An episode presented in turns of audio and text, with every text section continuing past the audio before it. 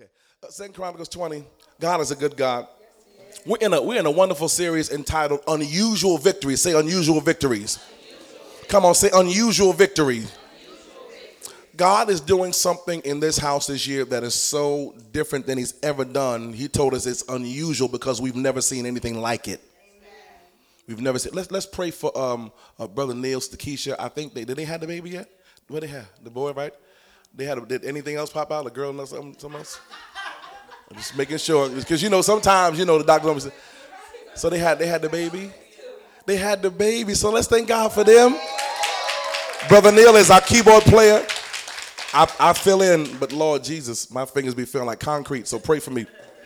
I'll be playing for the next few weeks. I'll be at y'all's rehearsals. Hallelujah. Glory to God. So we're, we're gonna be making that happen. Amen. So y'all will see me up there for the next next at least month. Welcome to Bishop at rehearsal. they don't like me coming to rehearsal. They be like, oh God. That ain't right. Sing it again. That ain't right. Something about that ain't right. They be like, can you just leave us alone? So I'm gonna be at the rehearsals. Hallelujah. So, uh, but brother Neil and then they had the baby. We thank God. He hit me yesterday and said, um, "Keisha's at the hospital, so I don't think you're gonna see me for a while." I said, "Okay, it's all right. God bless you, man. We love you." So, we, um, if, if you have their telephone numbers, if you're friends with them on Facebook, hit them and let them know we're praying for them. Let's let them know how much we thank God for them, and um, when they're not here, they're missed. Amen. All right, Second Chronicles 20. Let's let's let's jump into this word. I want to talk today from this subject: the strategy for victory the strategy for victory. You don't just fall into a victory. God has to give you a strategy for it. Any place in your life where you need victory, it, ju- it doesn't come just, be- just because you only praised. It doesn't come just because you gave. It doesn't come just because you came to church. God has to really give you and download to you a strategy for winning. It's the same with like debt. You don't come out of debt just because you turn around three times and put your amount on a piece of paper and balled it up and threw it in the garbage and burned it. You don't come out of debt like that because you didn't get in debt like that. you got in debt because you kept spending and spending and spending, and then you found another credit card and you spent and spent. Then it's like, that ain't enough. I'm gonna find one more. And you overspent. And so the way you're gonna come out of debt is and I, and I love this method. I've, I've, been I've been researching it, but I, but there's a method called the snowball method, which is you start with the lower debts you have, pay those off, and then the same money you were putting on the lower debts, you up it and you pay off all, all of your debt. It is a, somebody say a process. God gets behind whatever you are concerned about. I'm gonna say it again. God gets behind whatever you're concerned about. If you want a house, you're not gonna get a house just because you said hallelujah. Can't say it no more. You get the house because you get serious about your spending. You get serious about paying off your debt. Come on, please say amen. Y'all looking like what in the world? You get serious about paying off your debt. You get serious about your credit score because what good is it to get in a house and lose it because you didn't have the right formula before you got in. So a lot of the stuff that we're believing God for, He hasn't given it to us yet because a lot of us haven't had a strategy to move us towards it. You want to be married, young lady? You want to be married? Become marriage material. Become marriage material. Sir, you want, you want to find a you want to find a wife and find a good thing? Well, be the best husband. Be trustworthy. Be a man of your word. Be a man that has something to bring to the table. Come on. Come on. Come on. Come on. It doesn't happen because you're cute. And if that's all you're dealing with is, is cuteness and sex, we got enough people in kids. Cuteness, I'm looking seeing the kids in there. If all you're dealing with is just sex and cuteness, then you then divorce is imminent because because once she gets pregnant, sex is going out the window. I'm working already. When she gets pregnant, her body changes, her hormone changes, she's going through stuff. She ain't gonna want you blowing in her ear. She's gonna stop. blowing on me, stop. I'm already hot. I need an air conditioner. I don't need your hot breath. And that's what you're gonna go through. It, and if you base the relationship on only sex, then you're gonna be looking for you're gonna look for that itch to get scratched somewhere else. I'm preaching already, and y'all don't even know it. This is why you got to get delivered before you say I do.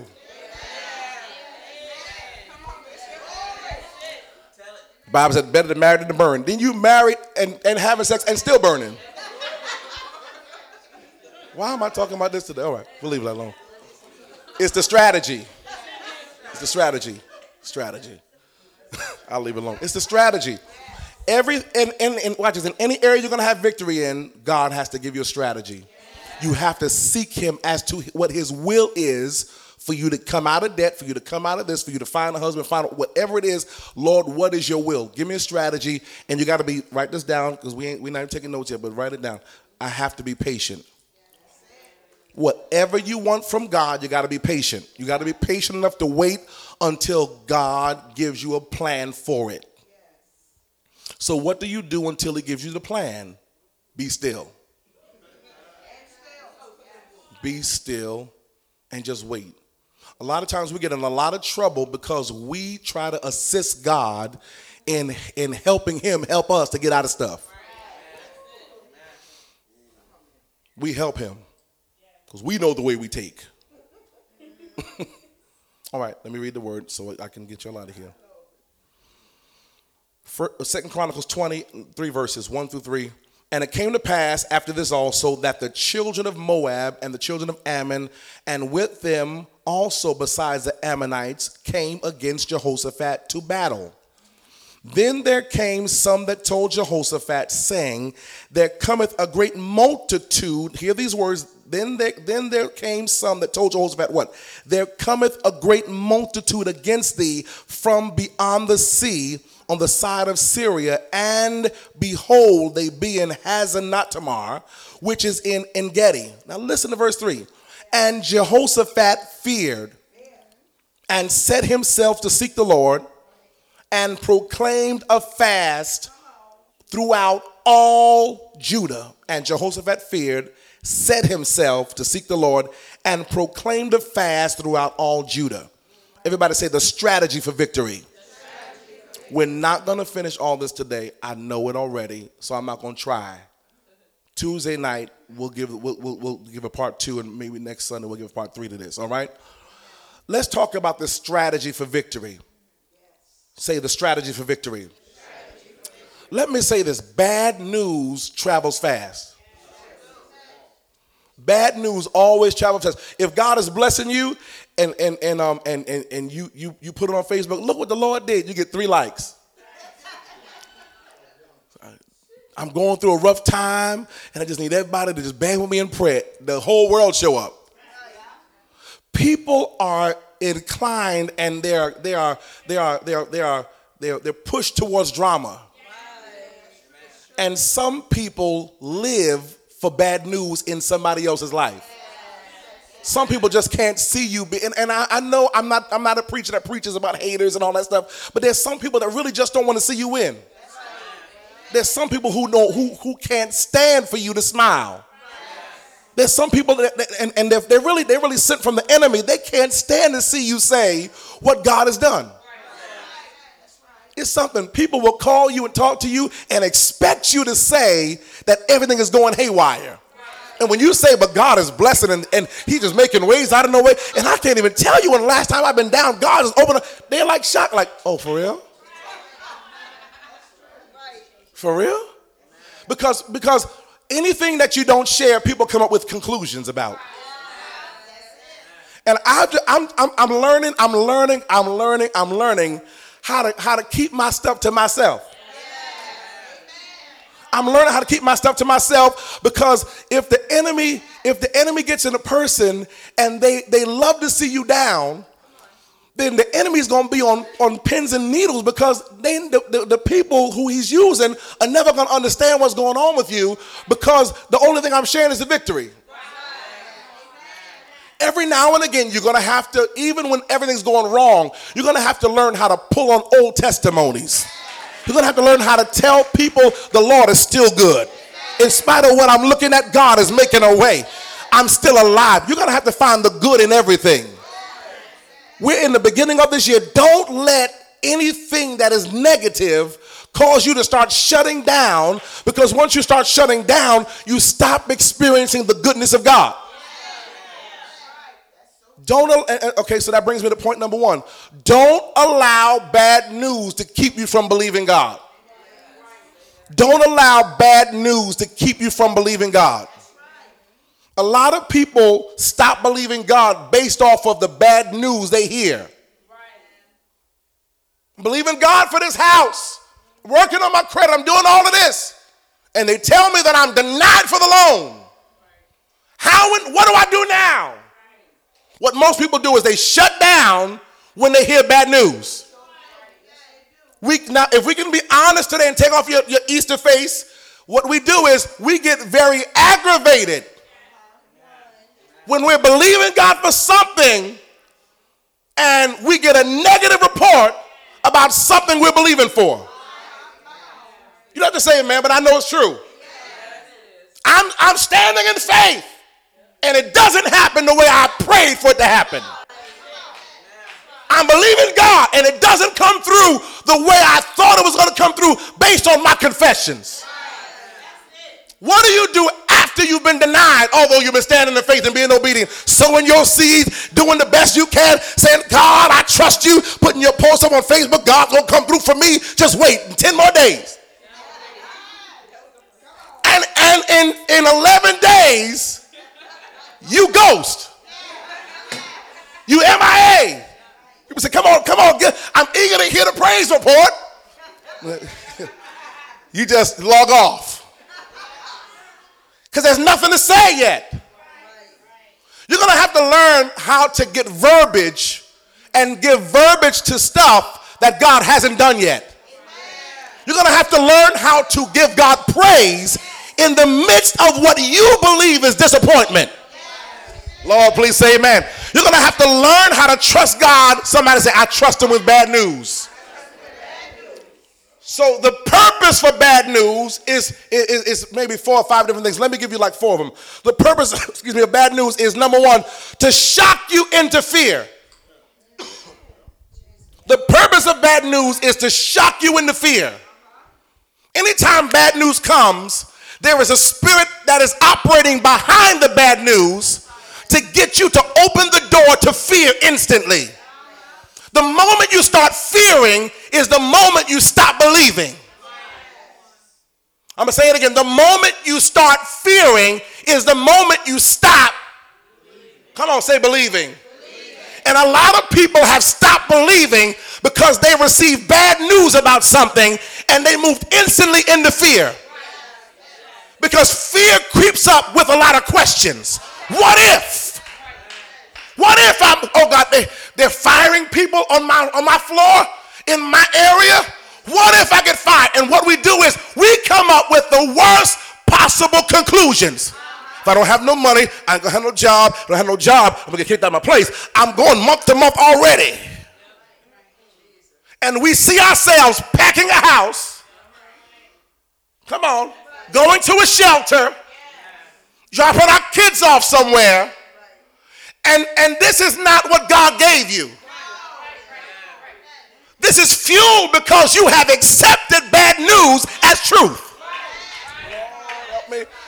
And a lot of us, a lot, if we can be honest, 2019 was full of bad news.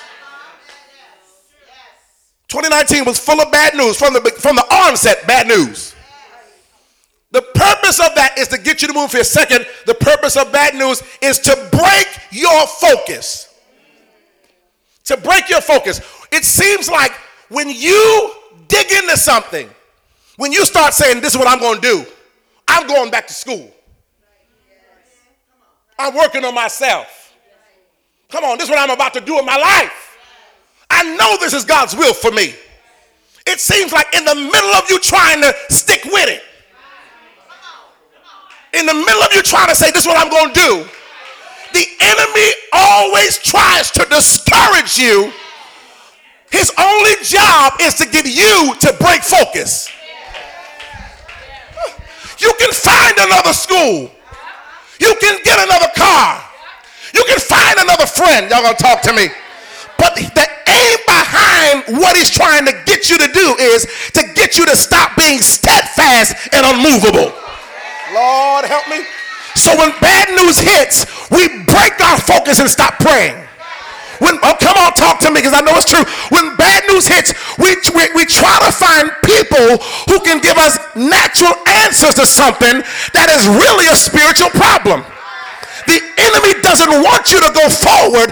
So what we do is we waste time and break focus on keeping our eyes on Jesus, the author and finisher of our faith, trying to find somebody to help soothe us about something that they don't even know about. I don't know why this happened. You don't know why this happened. So the only thing I can do is stay focused on the one who has the power to turn it all around. Touch somebody and tell them God's about to turn stuff for you. It don't look like it. It don't it doesn't feel like it.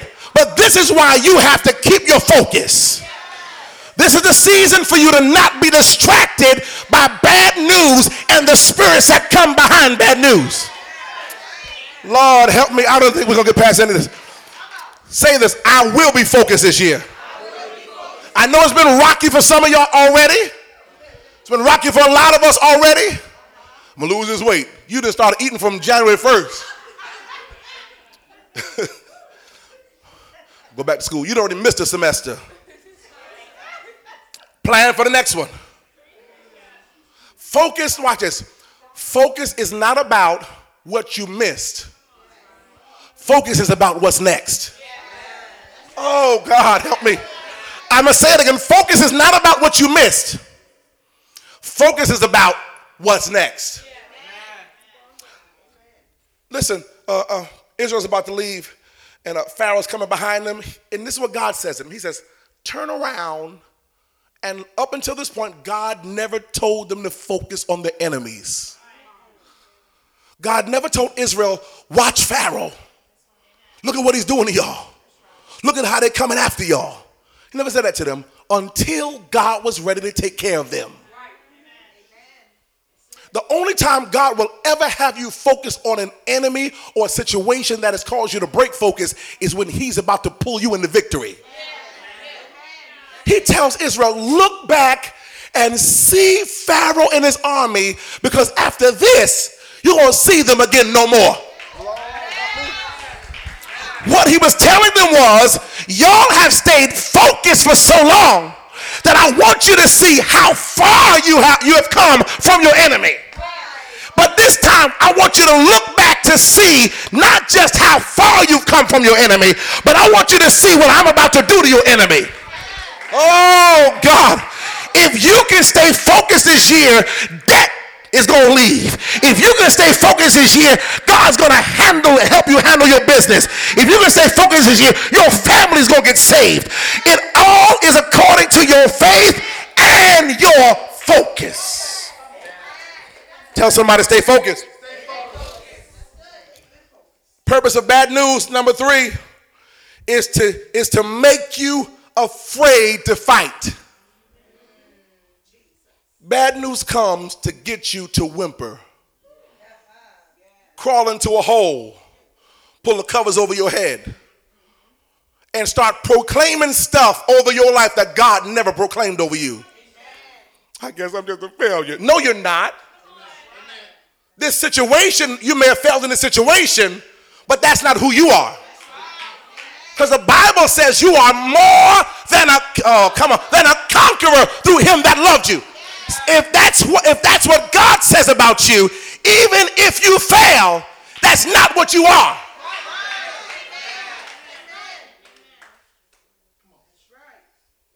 Say, I have to keep my fight. This baffles me.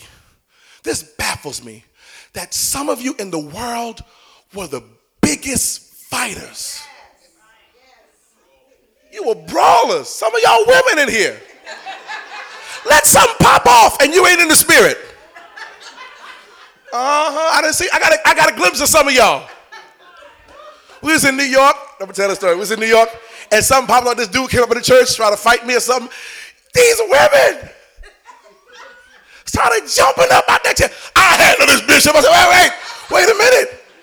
You got your nails on. Wait a minute, stop. Your makeup will get messed up. Your hair, you just got that brand new weave. Stop. These women was like, I got this. Oh, no, no, sit down. We got enough men for this. The men going in the back, but the sisters right behind them. Let's go. I was thinking to myself, what in the devil? What happened? Some of you, yeah, some of you,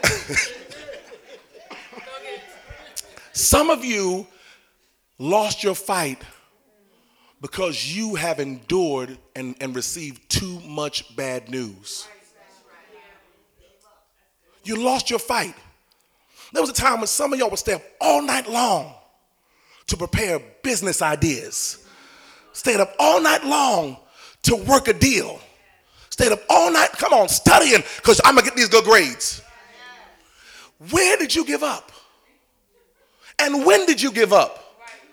God has not given us a spirit of fear, but He has given us a spirit of power, love, and a sound mind. When your mind is not sound and you hear bad news, it affects everything your hand touches.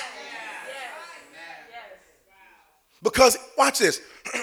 this is why he says your mind has to, has to be renewed because you process everything through the mind. Everything. If somebody says you cute, you process that through your mind. And if you've heard enough bad news about you, you ugly thing, and da, da, da, if somebody says you cute, you get really defensive. What you trying to do? Trying to say I'm ugly? I'm telling you what I believe. You look beautiful today. No, I don't. I'm trying to. I'm really giving you a compliment here. Anybody ever come up against somebody like that? You trying to give a compliment? You know, you really look beautiful. Mm. What you want? I want nothing. I'm just telling you, you're beautiful. You look, I love the way that, that, that color looks on you. What you trying to say? What you trying to say?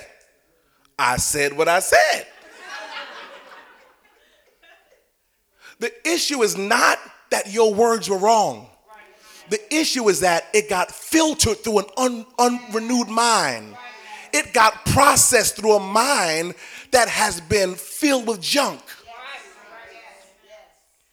And anytime you lose your fight, it's because there's too much junk in your mind.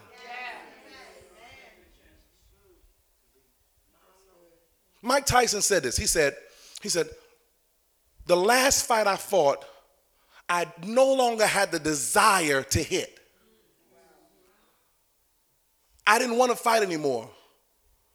They were pushing me to fight. They had deals on the table for multiple millions of dollars. I could have came back and got all my fortunes back. Things were looking up for me, but I lost the desire to fight. He said because I had too much going on in my head. I had too much going on in my head. My question is, what was going on in your head when you was knocking people out?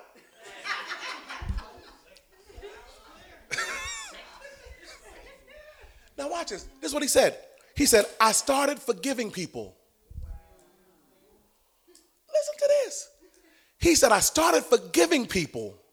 I started letting go of things that happened to me. He said, I released them from all the stuff they had done to me. And when he did that, watch this, he did not want to be a killer anymore, he said. Which says that, watch this, his whole career was built on hurt. Hurt will get you paid, but hurt will hurt.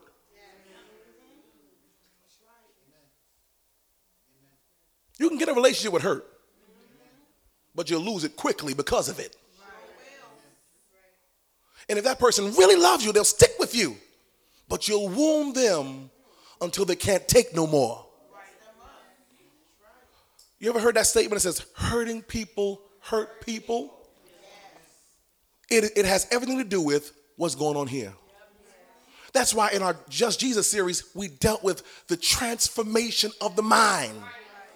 God wants your mind to change because He wants you to get your fight back, not your brawl back. I said, He wants you to get your fight back, not your brawl back. The world is not against you, everybody doesn't hate you if that's the thing that's fueling you, then you are not going to really succeed. You can make multiple millions, but you won't be happy with them because you only did it to prove a point to people. Okay, we'll leave that alone. Somebody say, I have to get my fight back. When bad news hits, when bad news hits you, the spirit behind that bad news is to get you to let go of your fight, your tenacity, the mindset that says, I don't care, I'm going forward anyway. All right, last one. Uh, the purpose behind bad news, watch this, is to rob you of your faith. Bad news comes to get you to stop believing God. Isn't it something how we can believe God when, when, when it seems like things are going wonderful? Oh, God is in control. Somebody prayed for me, had me on their mind, took the time to pray. I'm so glad they prayed. That's when things are going good. When all hell's breaking loose, Lord, what's going on? It's hard to believe, watch this, it's hard to believe when all hell breaks loose if you didn't start in faith.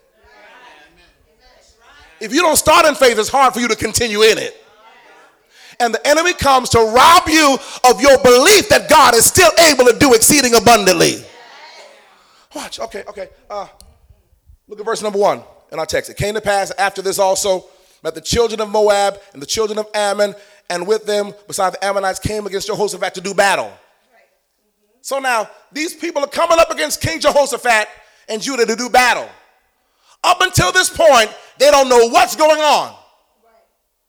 So a battle has been forged against them that they don't even know is coming. They don't know it's coming. But look at verse number two. Then there came some, uh oh, that told Jehoshaphat. So there's a. Now look, somebody is close enough to these three groups that are coming against Jehoshaphat to leave them and tell him, you're about to get hit. And by the time, if you've really studied this text, by the time the, the, the, the, the messenger gets to Jehoshaphat, these three, Ammon, Mount Seir, and all of them are three or two days, excuse me, two days off from hitting them. So they get bad news that in two days, uh, you, y'all gonna be in war. Two days. Look, look at verse number two. It says, There cometh a great multitude against thee from beyond the, from beyond the sea on the side of Syria. And behold, they're in this place, in this place. Now look what happens.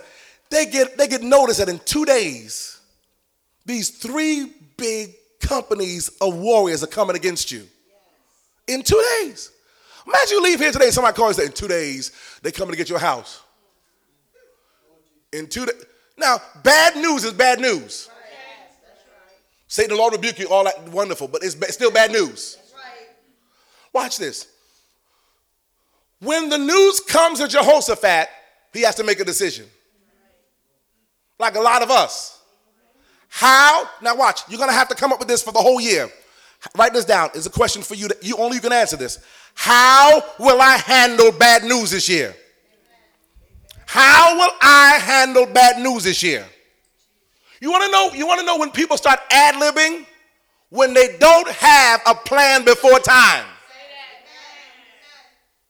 If you don't know how you're going to handle something, you do whatever comes to your mind in the moment. And this is why a lot of people are in trouble today. How do you handle grief? How do you handle a breakup in a relationship? How to come on? How do you handle family hurt? How do you handle when you fall short? We don't we don't have pl- a plan to, uh, or even a, a, a, knowing on how to deal with these things. So when it watches when it happens, we rely on the carnal side of us that pops something into us from an undelivered place that brings us further down into the muck and the mire of this thing and makes it so much more difficult for us to deal with it. If we can be honest, a lot of the, a lot of the stuff that we've gone through has been because we've had no plan to deal with it. How do you deal with loneliness, single people? How do you deal with it? If you don't deal with it as a single person, it ain't gonna leave you because you got married. How do you deal with this stuff?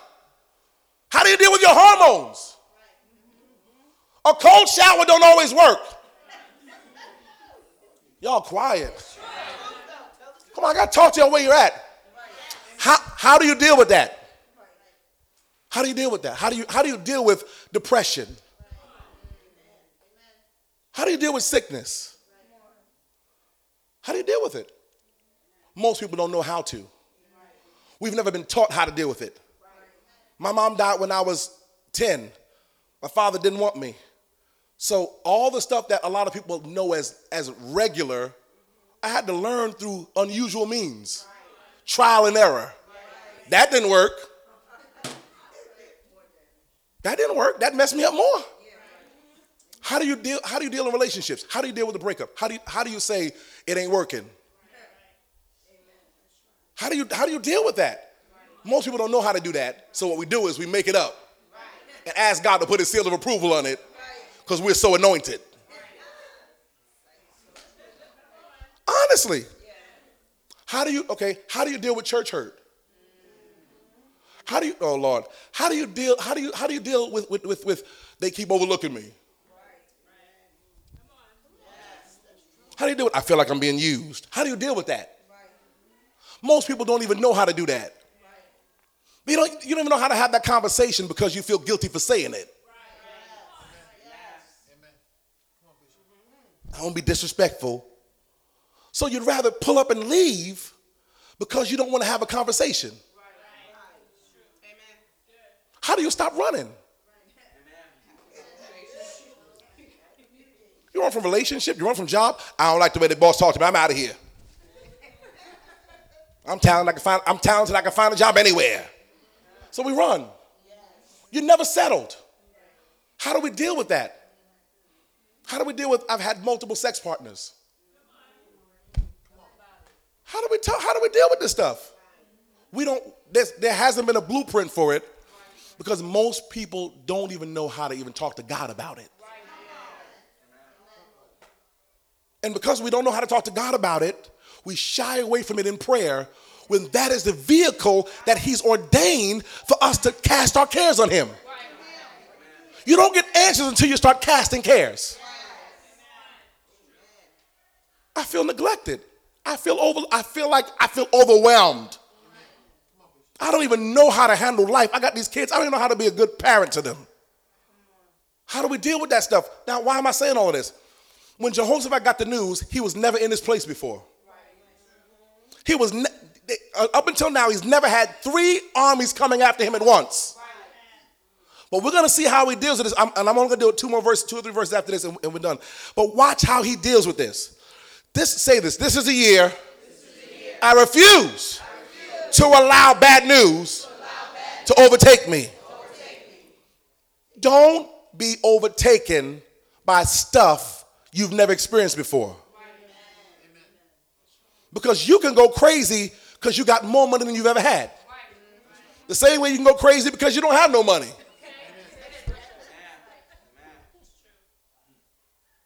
If you don't, okay, how many of you? Are, okay, let's let's uh, take a survey. How many of you believe in a God that's going to bless you with more finances that you've ever than you've ever had in the next few years, starting this year? Okay, I love that. Question number two: How are you preparing for that? Do you know what taxes are on a million dollars?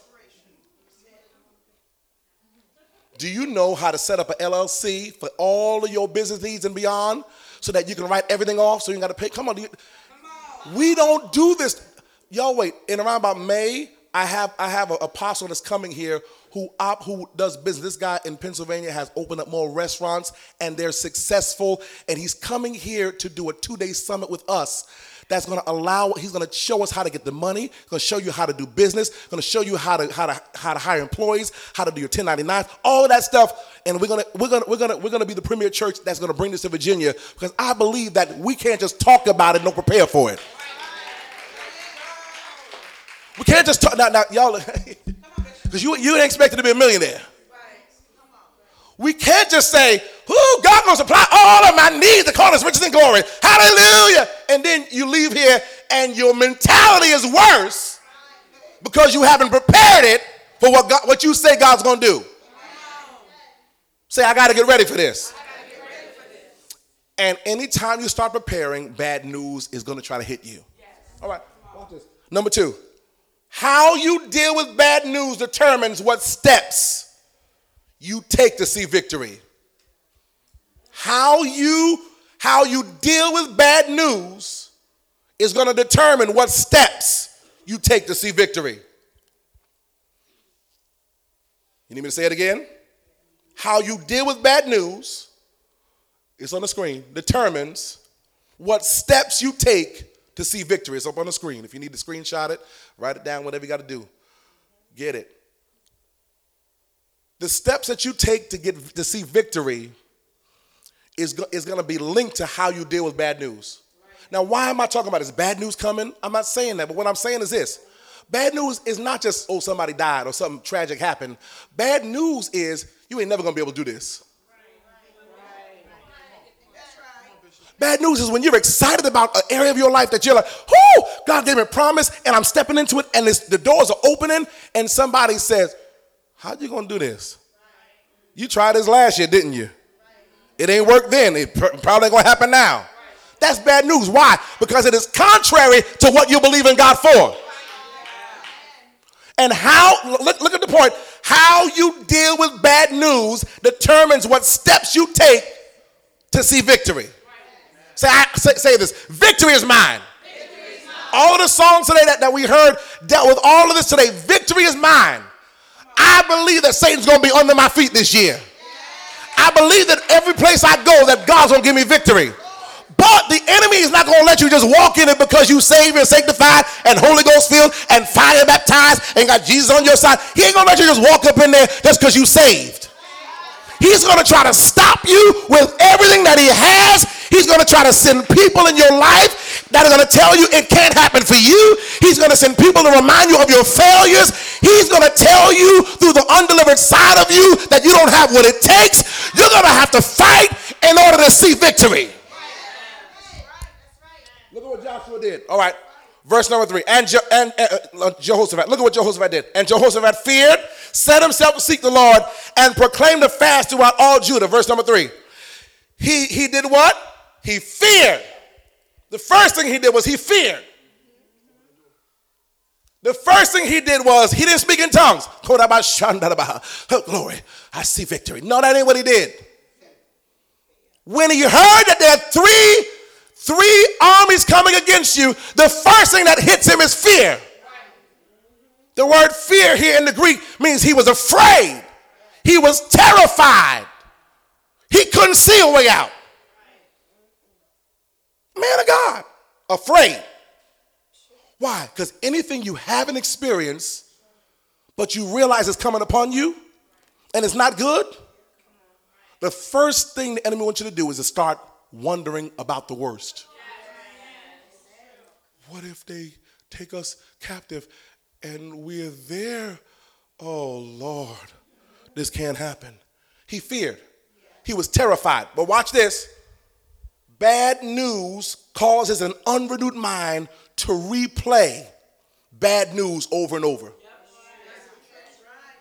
Bad news causes an unrenewed mind to replay bad news over and over. When it comes time for you to start making destiny decisions, you're going to have to step out on faith and trust God. And one of the hardest things to do is to step out and trust God with something horrible replaying in your mind. The last time I tried this, I ain't get no clients. If that's the thing that's replaying in your mind, it's going to be hard for you to give a thousand percent this time. Last job, the last time I went to go for a job like this, I, I, I blanked out and I, I just, I didn't know anything. Although I studied all of it, I, they asked me these questions and I was like on the spot and I hated it. This go round, you're gonna be making 40,000 more than you made last year. You're sitting in the seat, your pores open up, you start sweating. Like, oh God, I ain't even preaching. Sweat pores, right? You just, oh God. Why are you afraid? Because you are remembering something that already happened.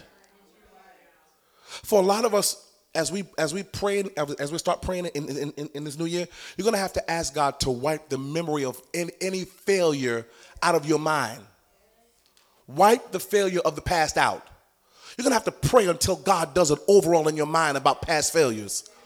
If you don't do that, then anything you do that mirrors anything you failed at, you're not to give it your all. Because you're going to be expecting a replay. All right? Watch. He feared, but his fear pushed him to do three things, and we'll close with this. His fear pushed him to do three things. First thing he did was he everybody say he set himself. He set himself. Come on, say he set himself. He set himself. Write that down. He set himself. The word set here means to stand, to turn in a different direction, to see something different. After he feared, the next thing he did, he didn't wallow in the fear. He feared, but his fear pushed him to do something. The purpose of the enemy using fear is to get you to shut down. But when you realize that, wait a minute, this is not what God has for me, you that, that fear will, will start dissipating, but you gotta you have to have a move ready. You can't let fear come off of you and you don't have a guideline of something that you're gonna do next because what you're gonna do is you're gonna become a person that procrastinates. If you live in fear too long, Every move thereafter, you will become a procrastinator. Well, God wants me to do this, He'll give me another word. Well, if God really, if this is what I'm really supposed to be doing, I'll feel something in my spirit. You might not feel nothing in your spirit. You might not feel anything in your spirit, but you, but if I don't feel nothing, I have to have a knowing. Where does a knowing come from? His word. Where does the knowing come from? Somebody say his word. So when I don't feel anything, I have to go by what I know. And we know that all things, come on, talk to me, work together for good to them that love the Lord who are the called. Say, I'm called by God. So when I don't, when I don't have an, a, a, uh, understanding of things. I have to have a knowing. So the more word I put in me is the more that I'm connected to what he wants from me, even if I don't know exactly what I'm supposed to do in this. Because the truth of the matter is that in a situation that I don't know what I'm supposed to do, the knowing will come from the word. It'll come up in me. The Bible said the Holy Ghost will bring all things back to your remembrance. What? That you put in. That's why he said, That word have I hid in my heart that I might not sin against thee. That's not just falling into fornication and adultery. That I might not sin against thee may look like this. God is saying, Take a step. Move forward out of this thing here. He's like, God, I don't want to do. But if I have the word in me, the word will tell me that he will not suffer my foot to slip. Help me, God. And if I believe his word is true, then all I need is for the word to come up. I might not know how this is going to turn out, but if the word comes up, somebody shout, I'm going to be all right. I'm going to make it because if I have the word, come on, in the beginning was the word, the word was with God, and the word was God. And if I have the word, then guess what? Somebody say, I will make it through anything. Jehoshaphat set himself. Say, say, set. That means you got to stand. Having done all to stand, stand. Stop falling out in stuff you're supposed to stand in. Stop having temper tantrums when you're supposed to be a person that stands in the truth of God. Come on, come on. It's time to grow up now. It's time for you to say, uh uh-uh, I've cried about this all last year. Now I got to stand through this. Come on, I got to pray until I get an answer. I got to stand in faith until I see God move. I got to step into the Word of God. If you don't do that, if you don't do that, it's going to be very easy for you to miss seasons. I don't know about anybody else. I have missed, talk about me, I've missed enough seasons in my lifetime to realize that now the water's being troubled. The water's being troubled. And if God is doing something unusual in this year, then watch this. We ain't waiting on no angel the water is consistently troubled. That means you can wake up at 2 in the morning and start praying, and God will have clients calling you at 2 a.m. It don't matter now. Somebody say he's breaking the rules. Everything you desire when you pray, you have to believe. Come on, talk to me. That God is a rewarder of them that diligently seek him. And if you stay consistent in your word and in your prayer and in your believing and you diligently seek him, somebody say, I'm about to be rewarded. Touch two people next to you and tell them God's about to reward your faithfulness.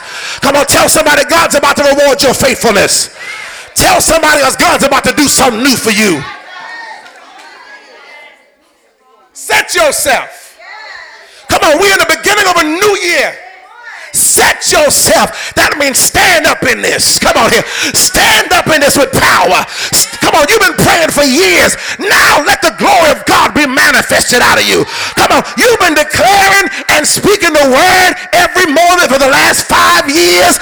After you've declared, now you got to wait to see the manifestation, but stand still. Don't move to the left or to the right. Don't let the enemy push you out of your place. Don't give it up for nobody. Don't let nobody push you because of their because of their feelings, their emotions. If you don't like what God's doing in my life, kick rocks and move. Move out the way because what God has for me. My God, somebody shout, it is for me. And whatever he promised me, I might not have seen it the last three years, but because this is the year of the unusual, everything he promised me, somebody shout, it's coming to pass. All right, let me let me close this. Second thing he does is he begins to seek the Lord. Write that down. He, he begins to seek the Lord. The word seek here means to investigate. Ah, glory to God. Glory to God. Say investigate. The word, the word seek means investigate. You know what investigator, invest, investigation does? It takes time. It's something. We don't want, we want everything to come so quick that we're not willing to investigate. What is the, what is the key word investigate? The root word invest. We don't want to invest ourselves into God. He says, watch this. We're going the way we're to see victory in this is we're going, I'm, I'm to set myself. I'm to stand in this and I'm going to turn us in a different direction. The fight is coming from, from, from the north. I'm gonna, I want everybody to turn towards the south. Because I will look into the hills. I'm, I'm sorry. From whence cometh my help? I don't look towards where the problem is coming from. Because when I look to where the problem is coming from, it's going to unnerve me. It's going to make me fear. It's going to make me, watch this, it's going to make me put more emphasis on the problem rather than on the one who has, a, who has the power to deal with the problem. So I turn away from the problem and I set myself by turning to God. Watch. Seek to seek God means investigate. The way that you investigate God, watch this, and He's going to show you how to do it. You investigate God by bringing up everything He has done. This is why, over, let me talk to you, let me talk to overseer. This is why this generation has a hard time with the relationship with God because this generation is living off of other people's testimonies. I'm preaching to her because I'm preaching to her because y'all don't want to hear that. I'm living off my grandma's testimony because God opened up a door for her and she made a way and her check came through and that, but he ain't done nothing for me. Right. You see what I'm saying? So now when I when it's time for me to investigate or, or invest into him, there's no connection here. And anything you're not connected to, you'll never invest in. It's hard to get people to sow seed, watch this, when they ain't invested in God. It's very hard to get people to sow into your business when, when I just watch this, when they can't connect with your vision. It's the same thing with, with a relationship. When that man comes and starts talking to that sister, what is he? He ain't spitting game. Or maybe he is. But, but, what, but what, he, what he's really trying to do is to, to explain to her his, the vision for his life. She has to make a decision whether or not that's a vision she wants to buy into. And if he don't know where he's going, she ain't gonna attach to it because she needs purpose. A helpmate is not a silent partner.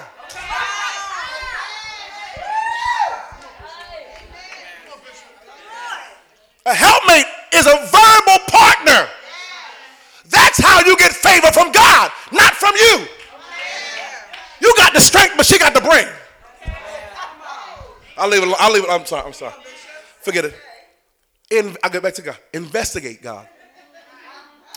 Without forming your own relationship with Him, it's hard for anybody to fully invest or even investigate who He is to you. You have to live your life through what He did for somebody else and claim that as yours. And it's very hard for you to invest, investigate in Him into who He is to you because you have nothing to stand on. Hezekiah is about to die in the Bible. He's about to die. I know I'm taking all over the place. Hezekiah's about to die. Am I boring y'all? I got like three minutes, please. This is what time it is. Hezekiah's about to die. I couldn't even see the time. God blinded me for a second. I was like, oh, what time is it? I didn't have my glass on. Hezekiah's about to die. Right? And uh, the prophet comes to him, walks through the gate, and says, Listen, the Lord says your life is required of you. Get your house in order. You're about to die. He leaves out the house and he's walking through the courtyard. And Hezekiah, the Bible says, turns his face to the wall. Notice what he's doing. He's setting himself. Uh, shataba. You caught it, Reese. I saw you. He's he's setting himself to believe God for something. Watch this. Although God has given him a word. God, God's prophet says to him, Get your house in order. The Lord sent me to tell you you're about to die. But look at the look at the blueprint, look at the strategy. He says, I heard what you said, God, but I'm gonna set myself. I'm going to turn away, watch this, from even what you said. Y'all don't like me. Y'all don't like me. Y'all don't like me. Y'all don't, because the heart of the Father, we even when he gives a word of damnation, the heart of the Father is to do, watch this, great things for his children. And although death was his portion, he says, peradventure, if I turn away from that and turn to him, and have a conversation. Grandmama said it like this have a little talk with Jesus. Y'all gonna talk to me in a minute? He turns and sets himself and listen to what he says to God. Oh Lord, remember. He calls God, watch this. Normally we have to investigate God. He says, God, let me flip this, investigate me. Oh, shatayada. He says, investigate me how I worshiped you in your holy temple. Investigate me of how I knocked down all of the idols when everybody else was bowing to them. Look at how much I did for you. Investigate my heart. Know that I did what I did because I loved you. And not I didn't do it for fanfare. Didn't do this for the money. He said, investigate me. So he said himself, he told God, investigate me. And the Bible said, God gets the prophet and says, Turn around, go back to him, and give him another word. God says, Now, Hezekiah, I'm going to add years to your life. How does God, in the same moment, say it's over, but then turn the prophet around and say, But I'm going to add more? Look at this. The strategy was he said himself. Lord, investigate me. Without a relationship with God, there's nothing for him to investigate. What can he add to you because of what you added to him? You know, you really want to know what he was telling God? What he's telling God is this. I've sowed a lot.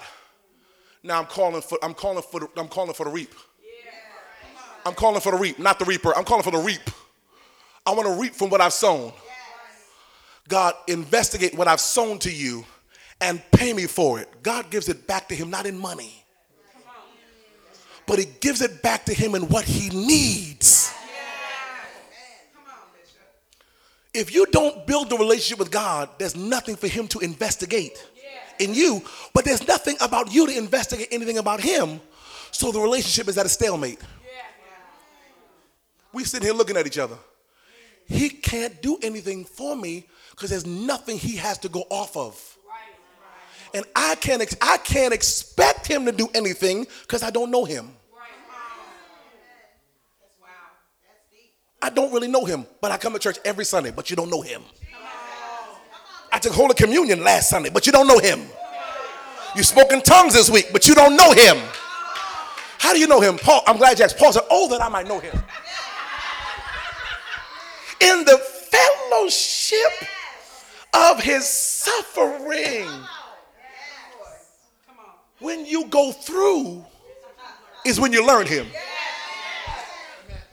And the church don't want to go through. I get it. I get it. You know what? Don't talk about nobody going through. This is the year of unusual. But if you don't go through anything, he never comes close because he only comes close to those that are broken and a contrite heart. He comes close. Why? Because he wants to get to know you. What if I told you, oh, I'm gonna get in trouble. What if I, t- what if I told you that all the stuff you went through in 2019 was only meant for God to get to know you? I mean, let's just let's just end there and have an altar call. The question, the question of the year is, the question of the decade is, did you take him up on the offer?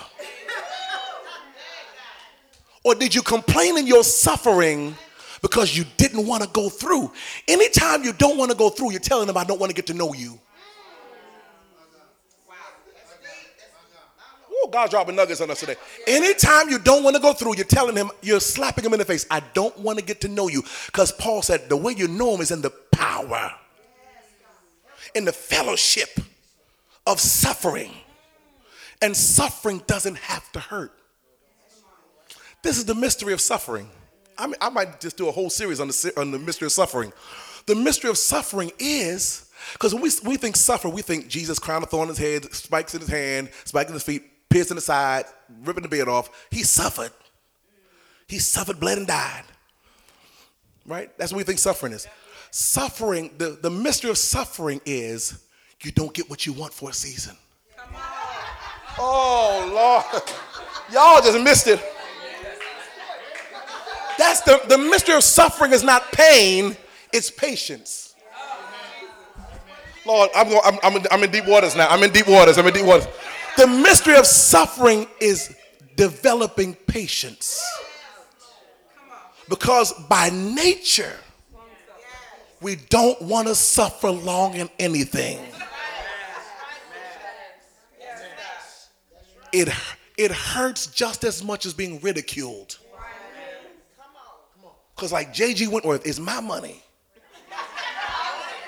And I want it now. Y'all gonna talk to me today. Come on, don't act like you didn't watch TV. It's my money. 877, come on, don't, don't. It's my money. And I want it now. That's our mentality. But how do you get to know him? Watch this. Because whatever you're waiting on, he wants the relationship before he gives it. Oh. I feel the glory. The relationship is more paramount than the blessing. We want the blessing and put the suffering on hold. The suffering is, is first. Notice if you don't suffer with him, you don't reign with him. Because in the suffering, you get to know him, but in knowing him, you get to reign with him. You can't reign with somebody you don't know because you don't trust him. He take you high, and like, he gonna drop me. The high take me, the, more, the farther I got to fall. But the Bible said, now unto him who's able to keep you from fall, Lord help me, from falling and to present you faultless if that's what he does, why are you afraid of the fall? Somebody say, there isn't going to be any falling, Lord. When you learn how to reign. Okay, I'll, I'll, teach that in an advanced class, the mystery of suffering. I got, I got weeks on it. Okay, so, so okay, last thing. So he sought the Lord. Then he proclaimed the fast. Number three, proclaim the fast. Proclaim the fast. Oh, Bishop gonna call us into a fast. Maybe. Maybe he proclaimed a fast. This church loves fasting and praying. Even if y'all don't do it, we love it. I'm to proclaim it for you. this church was built off of PFW prayer, fasting, and the word. Prayer, fasting, and the word. Churches don't do that these days. They call it consecration of fast. We're going to eat at six o'clock. One meal a day. No, you're consecrating. That's a consecration. When you fast, there is no food. There's nothing to satisfy your belly. That's a fast. Look at what he does. He, he proclaims a fast. He demanded that everyone die to their flesh. Listen to this. We got two days. We got two days before they come after us. He said, We're not going to win this battle if all of us in the flesh. Because in your flesh, everybody has an idea of what they should do. You're going to say, Well, what we should do is we should all learn how to fight in a day. Somebody says, we all, every, give everybody a sword. Somebody else going to say, let's run. Somebody else going to say, let's just play dead. Somebody to say, let's hide. He says, no, no. In order for us to get victory, everybody has to die to their flesh. The, now watch this. The livestock fasted. The horses, the cows, the mice, everybody fasted. No food for nobody. everybody fasted. The dog on fast. When I fast, I'll be like, Rover, sorry. sorry, dude. In, in our case, in our case, donut. Donut, sorry, baby. You got some water though. Put a little, couple of drops of apple cider vinegar in there for you. You'll get some strength. No, I'm not gonna do that. They'll be called animal control on me. but in this case, everybody fasted. He says victory is gonna come when collectively we die to our flesh. Why is he saying that? Because if it's not in you to see God, and if it's not in you to want him, or if it's not in you to see him do anything, watch this. When fear hits you, you're going to do crazy stuff. If it's not in you before time, people wait. I'm, and I'm, I'm done. I'll see. I'm closing up. Tuesday night, come back. People wait until the worst hits. Then we start fasting and praying and beseeching heaven. Or when the worst hits, we act out. I ain't got nothing else to lose. I done lost everything, so I might as well go all the way and just do, all, do it all. Right? Or now you now you're Indian. I was gonna say something, I'm not gonna say that.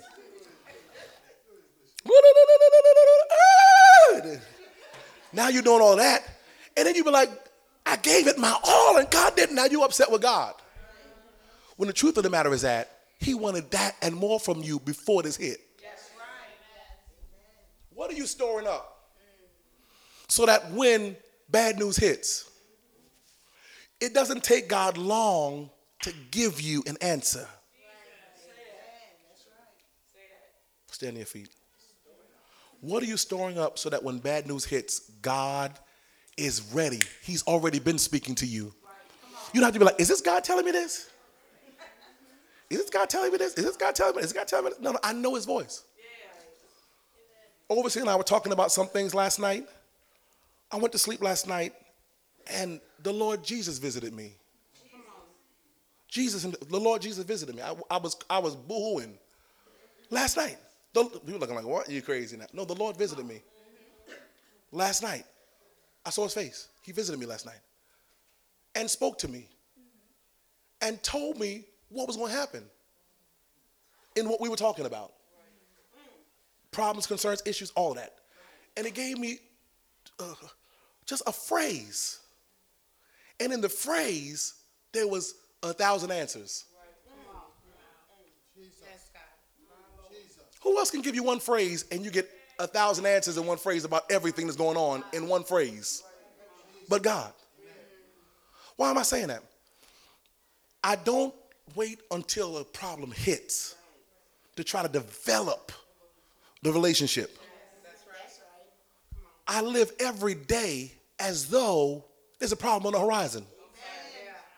And I need you to help me with all of this, although there's nothing there. You, you get what I'm saying? That's what keeps me close to Him. So that when something hits, I don't have to do much more than what I've already been doing. Lord, what, what do I do? How do I handle this? Need you to tell me something. That's the way He wants us to live. In such proximity to Him that all He has to do is just say, that's all. Just a, and the whole situation changes. One word laugh. Like, see now, if God told, if God came to you and said, oh, "Well, I got, look, God, uh, this money, I, I got my money's messed up. This happened with my children." God just comes and says, "Laugh." Most, most of us would just be like, "Satan, I rebuke you," because you haven't developed and cultivated your ear to hear His voice. We don't hear the illogical instructions enough. So when it gives us an illogical instruction, it seems so foreign. When I said a lot of people, that God been told them to answer. You want him to say it again because he said it, but you missed it. God, some of y'all don't realize that God has been told you what to do which, about your money. God's been told you what to do about your, about your children. God's been told you what to do how to handle your depression, your grief. God's been telling you how to handle this stuff. You want to know why you missed him? Because you haven't developed a relationship with him. Do you really think that his voice, Bible said, his, his ear is not too heavy, that he doesn't hear you. His hand is not too, it's not too short that he can't save you. In other words, God wants to pull you out of any, any deficit that you're in instantly. So why doesn't it happen like that? Because we miss the directives. A lot of us need to say, Lord, retrain my ear to hear your voice. Retrain my ear to hear your voice. Because sometimes you really think you're hearing God, but it's been so long since you really heard him, it really sounds like him, but it's really you. Yeah. We've all been there. Yeah. I didn't been there a lot of times. Like I heard the Lord. Then I'll be like, oh snap, that really wasn't him. yes.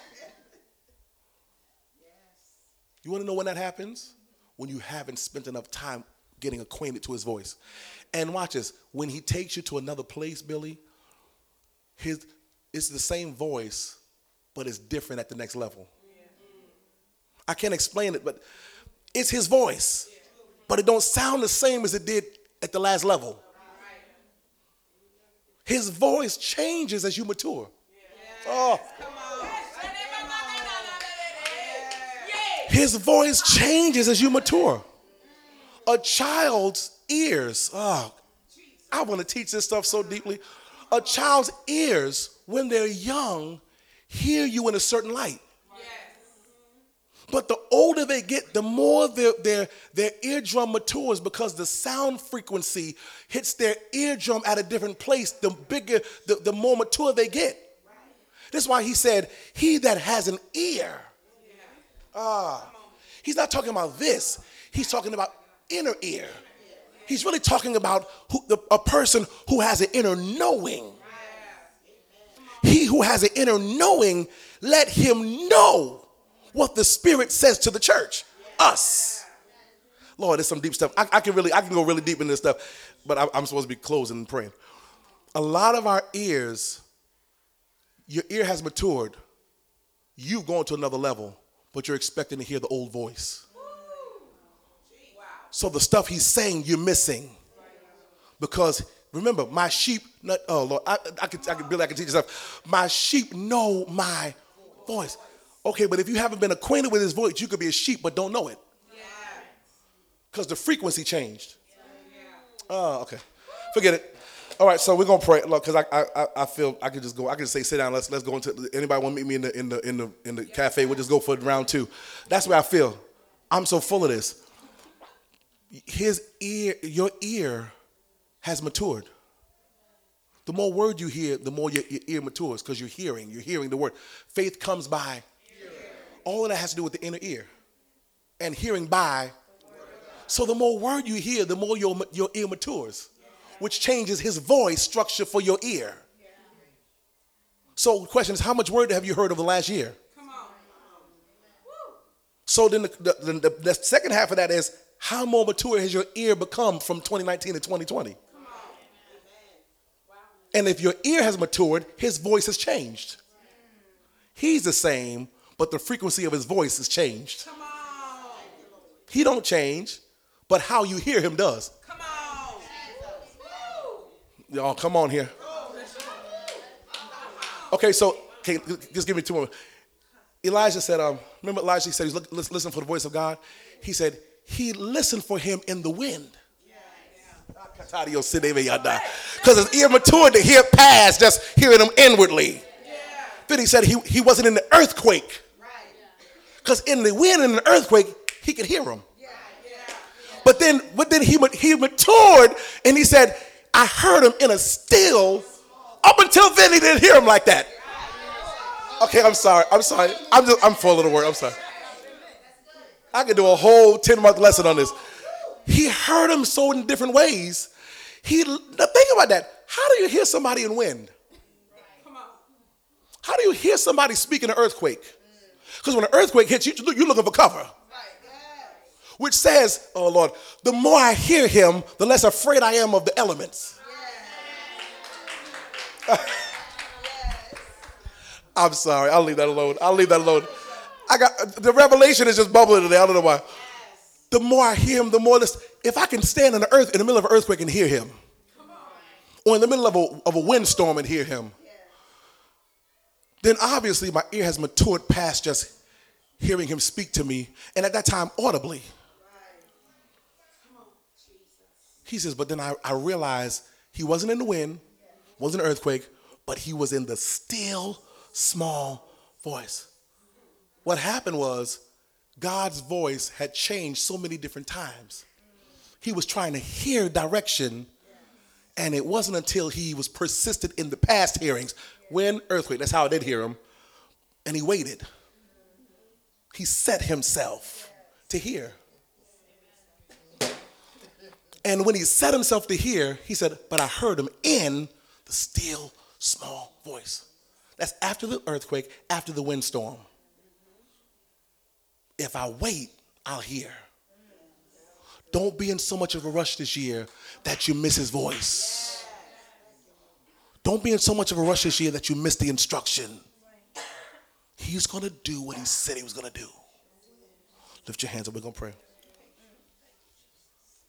We sing a song God is able to do just what he said he would do. He's gonna fulfill every promise to you. So don't give up on God, because He won't give up on you. He's able. Now, watch. If you don't give up, you will see the ableness of God.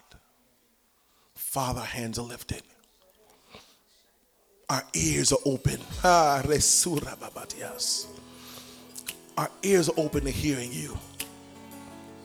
Our ears are open to hearing your voice. We need direction. We, we're gonna need instruction for what's coming up next. We need you to do something within us like you've never done before. Move all fear and doubt and worry out of us. We trust you today. Come on, tell them, Lord, I trust you today. Come on, tell them, Lord, I trust you today. We trust you so much, God, that we're willing to wait until you come through for us, until you give us the next set of instructions and directions. We're willing to look foolish in front of people and wait on you. But today, Father, as our hands are lifted in your presence, you said as we wait on you, you're going to renew our strength. You're going to strengthen our heart as we learn how to wait on you. And so, God, as we wait on you, God, we worship you. Come on, lift those hands and just open your mouth and just begin to worship. And Lord, we worship you. We worship your name today. We thank you for what you're doing. Come on, we thank you for